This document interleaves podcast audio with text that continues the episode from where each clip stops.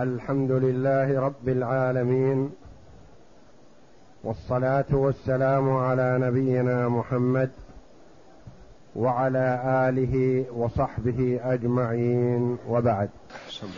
بسم الله الرحمن الرحيم.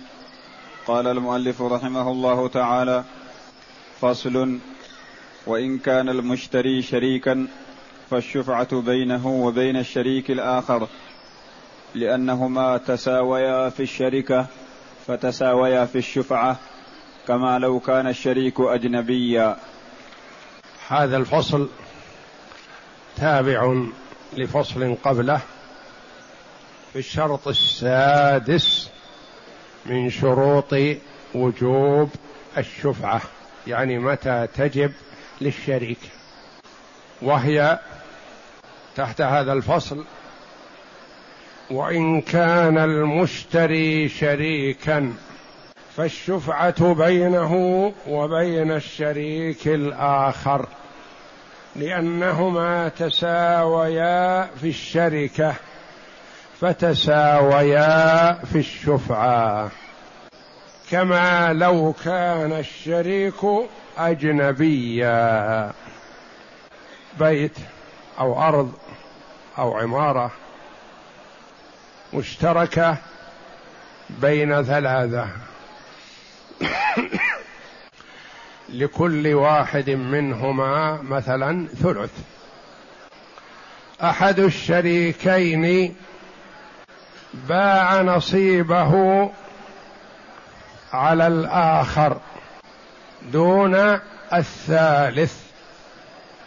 أحد الشريكين باع نصيبه الذي هو الثلث على أحد على الآخر بدون علم الشريك الثالث.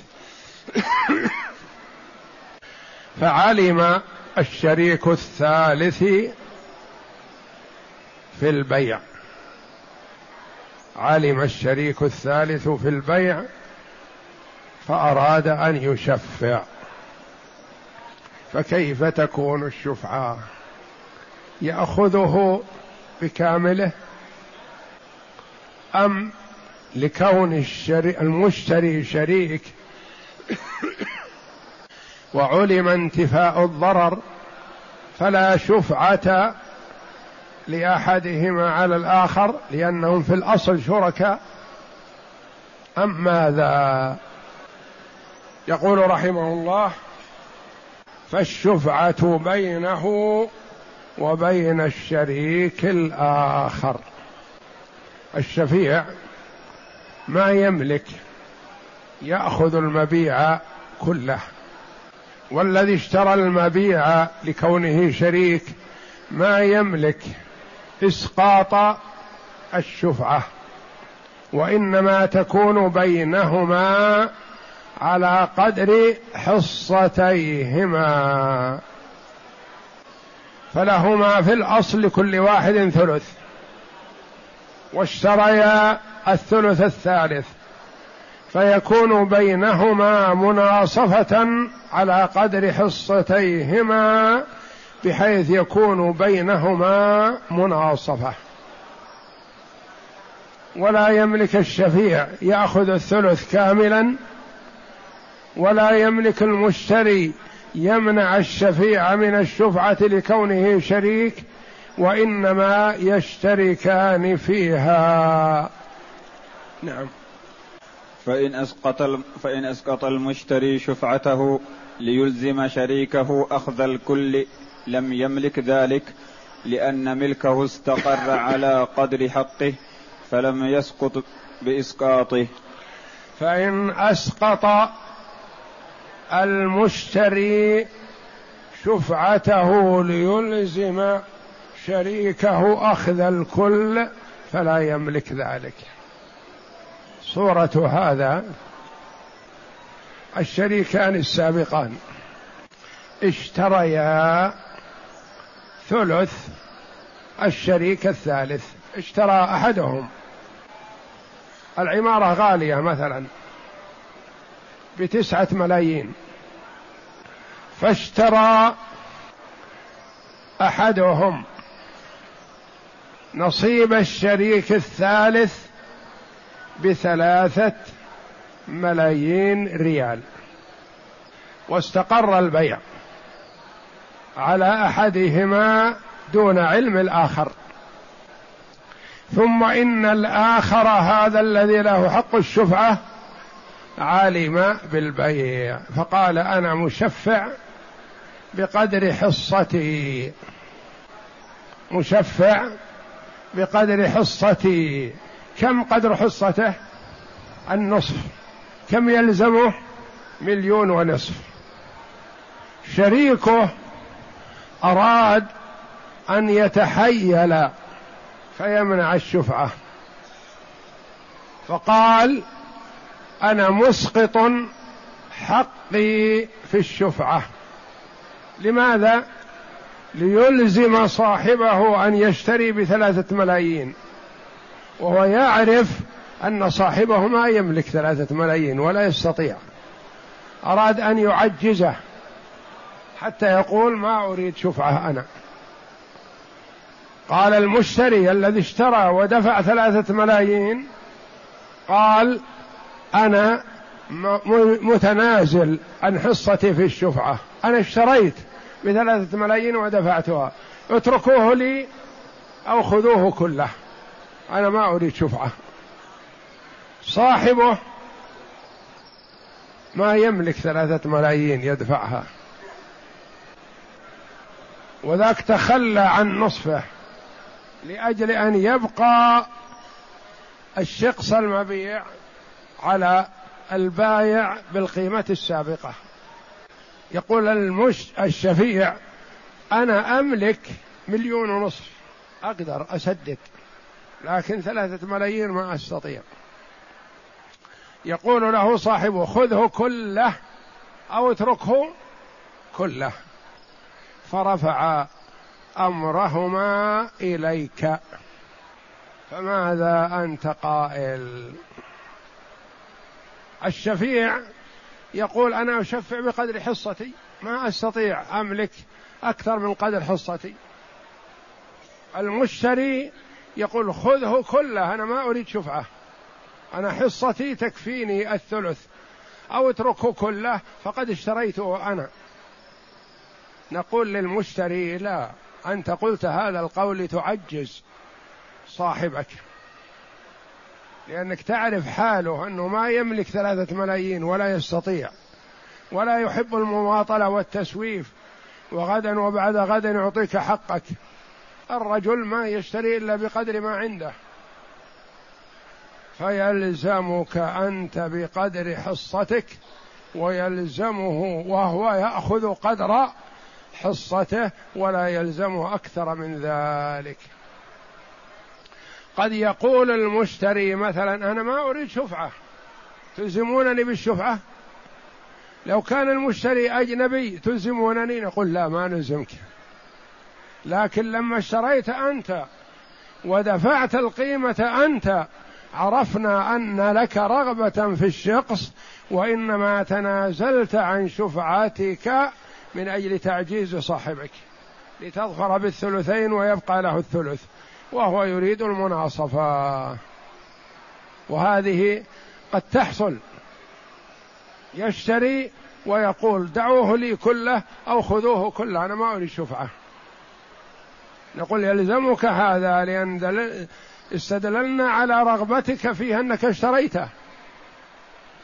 واستدللنا على رغبتك في حرمان صاحبك من الشفعة أنك ألزمته بالمبيع كله وأنت تعرف حاله وأنه ما يملك قيمة المبيع كله فيلزمك حينئذ.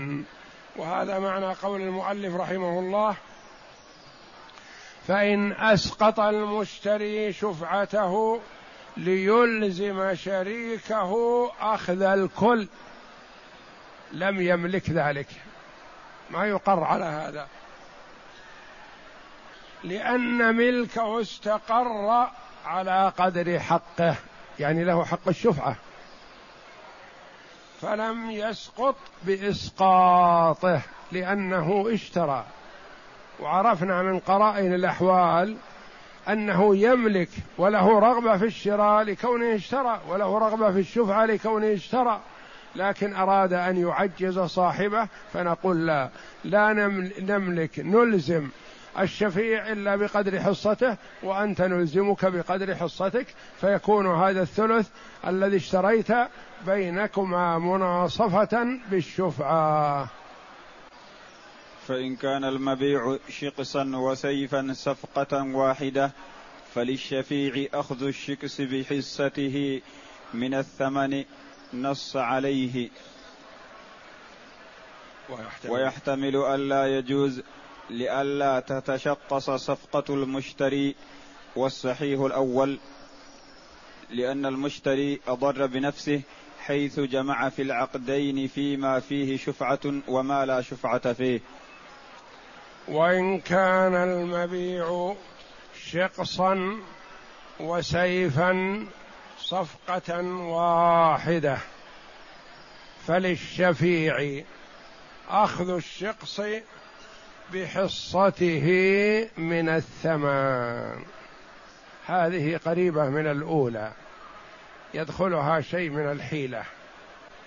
والإسلام يمنع من الحيل لإسقاط حق الغير. فحق الغير له ولا يملك المرء إسقاطه بأي حيلة.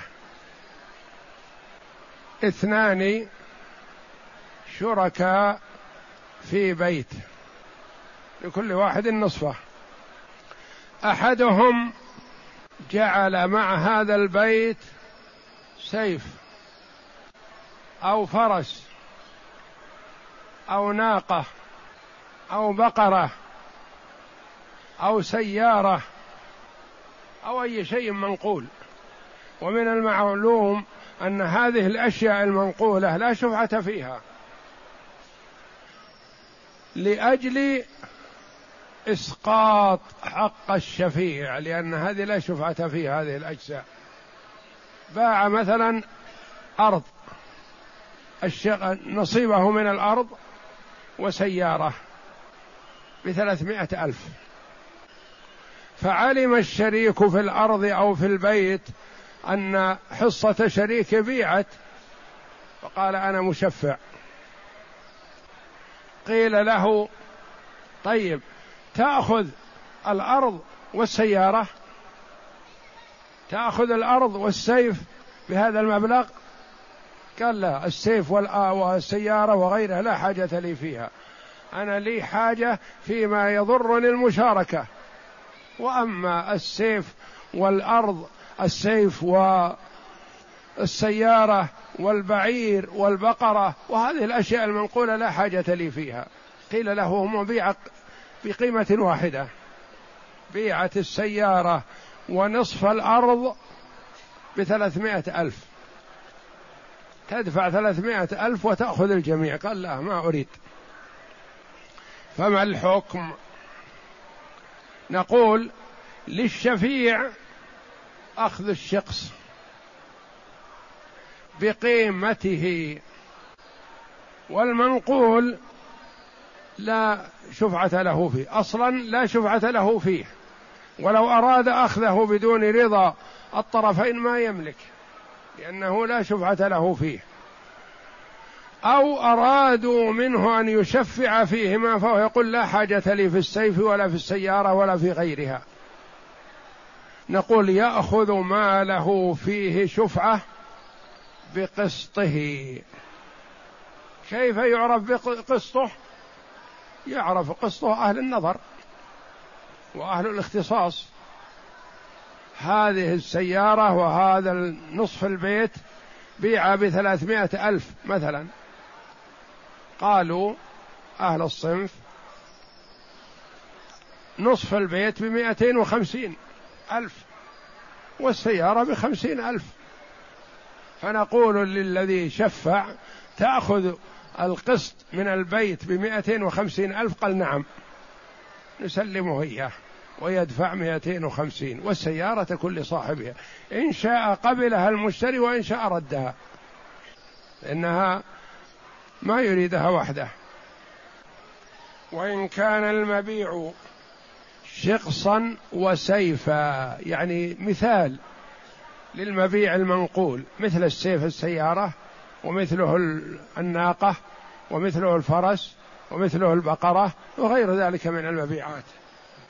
صفقة واحدة يعني قال الجميع بثلاثمائة ألف. فللشفيع الذي هو الشريك أخذ الشقص بحصته من الثمن. من الذي يعرف حصته من الثمن؟ أهل النظر. نص عليه الإمام أحمد رحمه الله. ويحتمل ألا يجوز في احتمال. قال بعض فقهاء المذهب ما يصلح لأن في هذا توزيع للصفقة. الرجل اشترى شيئين دفعة واحدة. وأنتم وزعتم عليه هذا. فيخشى عليه من الضرر. يأخذ السيارة وهو لا يريدها وإنما يريد الأرض أو البيت. فيحتمل أن لا شفعة له على ذلك. نقول لا لأن هذا فيه رائحة الحيلة رائحة إسقاط الشفعة بهذه الحيلة فلا نسقطها. وكل ما شممنا منه رائحة الحيلة على المسلم نبطله. لأن الله جل وعلا مقت اليهود على تحيلهم في إباحة الصيد يوم السبت. وقد حرم عليهم ذلك. فكانوا من مكرهم وخداعهم يضعون الشبابيك لصيد السمك يوم الجمعة ويتركونها. فامتحنهم الله جل وعلا فكانت السمك تكثر يوم السبت وتأتي إلى قرب الرصيف ثم تذهب في آخر اليوم بإذن الله. فقالوا في أنفسهم نتحيل. ما نصيد يوم السبت وإنما نضع الشبك يوم الجمعة. يوم الأحد نأتي إلى الشبك ونأخذه فإذا فيه خير كثير فيه سمك كثير. حيلة. قالوا ما صدنا يوم السبت وإنما وضعنا يوم الجمعة وسحبناها يوم الأحد. يوم السبت ما عملنا شيء. وهم تحيلوا على هذا فالسمك ما تأتيهم إلا يوم السبت. فهم صادوها بوضع الشبك لها. فهذا الذي قال أبيع عليك هذه الأرض والسيارة جميع علشان جارك ما يشفع. نقول الشفعة حق وله فيها حق فلا نحرمه منها من أجل حيلتك. وقد لا يكون هناك حيلة لكن الأصل أن الحق له في الشفعة فلا نحرمه منها. ويحتمل أن لا يجوز قول قالوا ما دام الصفقة شيئان فلا نعطيه واحد ونترك الآخر لأن المشتري يكون متضرر حينئذ. ما يريد السيارة بخمسين ألف ولكنه اشترى السيارة والشقص والأرض. فأخذتم الأرض منه فبقيت معه السيارة يقول نقول هذا فعله. هو الذي اختار ذلك. ويحتمل أن لا يجوز لئلا تتشقص صفقة المشتري يعني توزع. والصحيح الأول أن للشفيع أخذه بالشفعة بالقيمة المعتدلة. لأن المشتري أضر بنفسه. هو الذي أضر بنفسه ما أحد ألزمه بالضرر. لما تشتري الأرض والسيارة؟ لأجل تتحيل على صاحبك أنه لا يشفع؟ هو على شفعته وأنت لك السيارة. حيث جمع في العقدين بين ما فيه شفعة وما لا شفعة فيه. وهل له رد المبيع؟ لا ليس له ذلك لأن المبيع استقر وثبت. اشترى السيارة والأرض بثلاثمائة ألف وأخذت الأرض منه بالشفعة وبقيت له السيارة يبيعها ويتصرف فيها. ولا يملك ردها لأنه اشترى شيئين وقد استقر المبيع وثبت. إلا إن أقاله من باب فعل المعروف والإقالة من أقال مسلما أقال الله عثرته فحسن لكن كونه يجوز له الرد بإلزام البايع أن يقبل ما بقي فلا. اقرأ اقرأ من أول وإن كان المبيع. وإن كان المبيع شقصا وسيفا صفقة واحدة فللشفيع أخذ الشقص يعني صفقة واحدة قال مثلا الاثنين هذه بثلاثمائة ألف. وإلا إذا قال هذه بكذا وهذه بكذا هذه تكون صفقتين ما في إشكال. نعم. فللشفيع أخذ الشقص بحصته من حصته من الثمن. من, من الذي يقدر الحصة؟ أهل النظر إذا تنازعوا. فللشفيع أخذ الشكس بحصته من الثمن نص عليه. ويحتمل ألا يجوز لئلا تتشكس صفقة المشتري. والصحيح الأول. لأن المشتري أضر بنفسه حيث جمع في العقدين فيما فيه شفعة وما لا شفعة فيه. فصل الشرط السابع أن يكون الشفيع قادرا على الثمن لأن أخذ المبيع من غير دفع الثمن إضرار بالمشتري. الشرط السابع والأخير من شروط وجوب الشفعة. إذا أرادها الشريك أن يكون قادرا على دفع الثمن. بيعت بيع هذا الشخص مثلا بعشرة ملايين. فقال الشريك أنا أريد الشفعة. أشفع. قال سلم. قال ما عندي. أنا أشفع لكن أمهلوني. عشرة ملايين ليست من السهولة بمكان. أحتاج إلى جمع. كم يكفيك؟ يكفين خمسة أشهر أو سنة. نقول لا. هذا إضرار بصاحبك. ولا ضرر ولا ضرار. سلم اليوم أو غدا أو بعد غد معقول. ينظر القاضي حسب الظروف وحسب مثلا ملابسات القضية وحسب آه، جمع المبلغ وحسب قدرة الشفيع على دفع المبلغ مثلا خلال يوم أو يومين أو ثلاثة معقول لكن يقول لا بعد ستة أشهر يقول لا هذا في إضرار على صاحبه صاحبك دفع الثمن دفع عشرة ملايين ما مصلحته في أن ينتظرك ستة أشهر حتى تدفع له حقه لا. ادفع الآن وإلا تسقط شفعتك.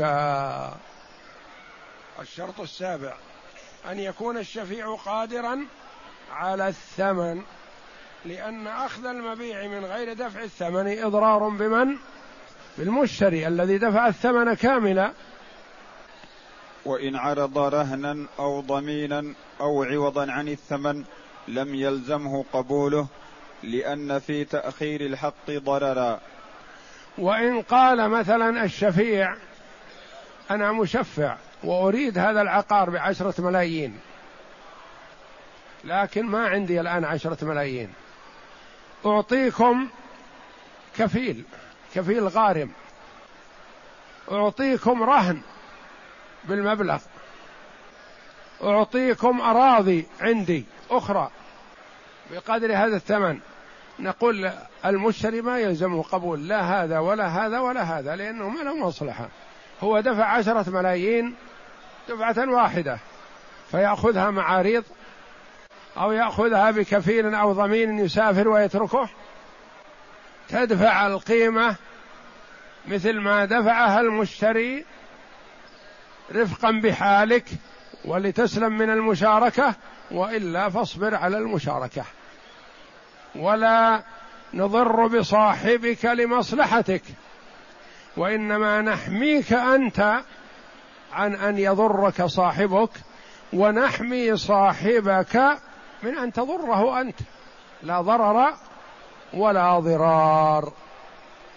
وإن عرض رهنا أو ضمينا أو عوضا رهن أعطاه رهن مثلا.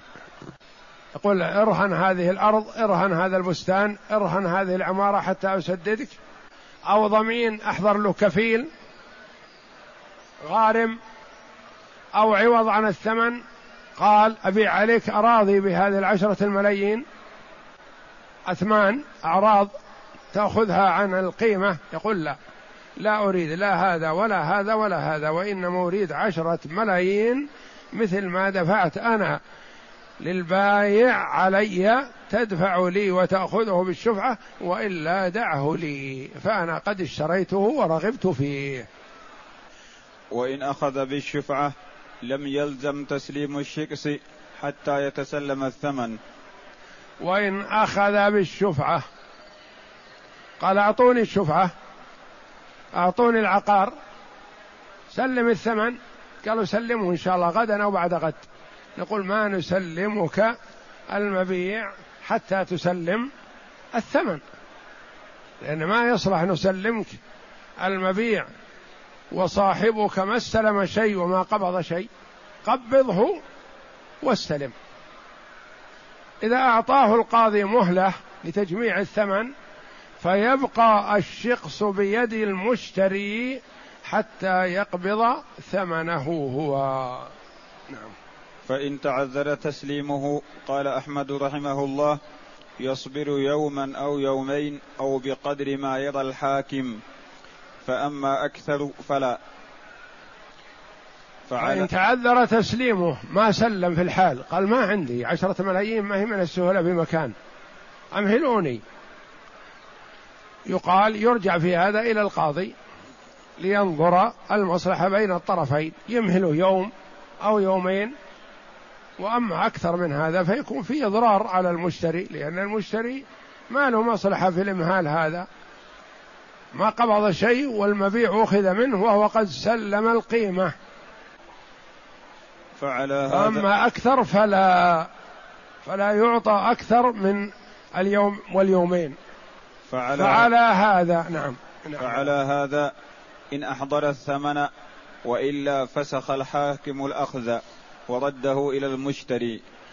فعلى هذا يعني إذا قال أمهلوني يوم أو يومين نقول ما ما في مانع. قال له القاضي نمهلك. يوم أو يومين. فإذا أحضر الثمن خلال اليومين هذه فبها ونعمت. وإلا فالقاضي يفسخ الأخذ بالشفعة ويبقي الشقص بيد من اشتراه ويقرر عجز الشفيع عن دفع الثمن. نعم. فإن أفلس بعد الأخذ خير المشتري بين الشكس وبين أن يضرب مع الغرماء كالبائع المختار. إذا أفلس بعد الأخذ بالشفعة أخذ هذا الشخص بعشرة ملايين على أنه يسلمها غدا أو بعد غد. والمشتري مرن وصبر على صاحبه. قال اصبر عليه يوم أو يومين خذ الشخص. أخذه. الشفيع أخذه. خلال اليومين هذا وقبل أن يحضر القيمة حجر عليه. تبين أن عليه ديون كثيرة أكثر من ما بين يديه من المال. والحجر يحجر على المرء إذا لزمه ديون أكثر مما بين يديه من المال فيحجر عليه القاضي بألا يبيع ولا يشتري ولا يتصرف تصرفا يضر بالغرماء. أما إذا كان عنده مال يفي بحق الغرماء فلا يجوز الحجر عليه وإنما يلزم ويحبسه القاضي حتى يسدد. لكن إذا تبين للقاضي أن ما بين يديه من مال لا يفي بحق الغرماء وطلب الغرماء الحجر عليه فإن القاضي يحجر عليه. ومعنى يحجر عليه يعني يعلن فلسه ومنعه من التصرف. حتى لا يبيع هذه الأرض ويبيع هذا البيت ويبيع كذا فيبقى ما, ما للغرماء شيء. فإذا أفلس هذا الذي أخذ بالشفعة. نقول للمشتري الذي دفع القيمة أنت بالخيار. إن شئت دع الشخص بيد من اشتراه. هذا الذي أفلس. وأنت أسوة الغرماء وإن شئت فمن حقك تأخذ الشخص ولا تشارك الغرماء. فهو إن كان رأى أن البيع في مصلحته والأخذ بالشفعة أحسن له يتركه بيد الشفيع ويكون أسوة الغرماء وإن رأى أن مصلحته في أخذ الشخص واستعادته فمن حقه ذلك. والمراد بالغرماء أصحاب الحقوق. يعني كان يكون الرجل مثلا عليه ديون ألف ريال بينما أحصي ماله ما وجد عنده إلا قرابة سبعمائة ريال. فيعتبر هذا مفلس. الديون التي عليه أكثر من الحق من المال الذي عنده. فيحجر عليه القاضي وي ويبيع ماله وما بين يديه ويسدد للغرماء فيعطى كل غريم بنسبة. مثلا اجتمع لها لهم مثلا مقدار ديونهم ألف كلهم. والتي أحصيت خمسمائة. يقول يعطى كل واحد خمسين في المئة من حقه. وينتظر فيما بقي إن ساق الله لهذا المفلس مالا سدد والا يبقى في ذمته إلى يوم القيامة. والدين مضر بالمرء والتساهل فيه علامة قلة الأمانة. والديانة لأن حقوق الغرماء لا يجوز للمسلم أن يتساهل فيها. من أخذ أموال الناس يريد أداءها اداها الله عنه ومن أخذ أموال الناس يريد إتلافها أتلفه الله. وجاء أن الشهيد يغفر له عند أول قطرة من دمه. قال عليه الصلاة والسلام إلا الدين. أخبرني بذلك جبريل آنفا. فالدين مال الناس يجب أداؤه. فإن أدي في الدنيا فبها ونعمت وإلا فإنه يؤدى في الدار الآخرة. والأداء في الدار الآخرة لا بالدراهم والدنانير وإنما بالحسنات والسيئات. يؤخذ من حسناته بقدر ما عليه من الحقوق. فإن فنيت حسناته ولم يقض ما عليه أخذ من سيئات الغرماء وطرحت عليه وطرح في النار والعياذ بالله. خير بين أخذ الشخص استعادته لأن صاحبه عجز عن التسديد. وبين أن يضرب مع الغرماء بثمنه كالبائع المختار. يعني مثل من يبيع على شخص يعلم أنه مفلس. لأن بعض الناس عنده شدة طمع وشدة طمعه هذه تتلف ماله وتضيعه. يكون عقاره يساوي ألف ريال فيأتيه آخر مفلس يقول أنا أشتري في ألفين. يضاعف القيمة فيبيع عليه. فيجوز أن يبيع عليه البايع لكن يكون أسوة الغرماء. ما يعطى القيمة لأنه هو آخر من باع وإنما يكون أسوة الغرماء. والله أعلم وصلى الله وسلم وبارك على عبد ورسول نبينا محمد وعلى آله وصحبه أجمعين.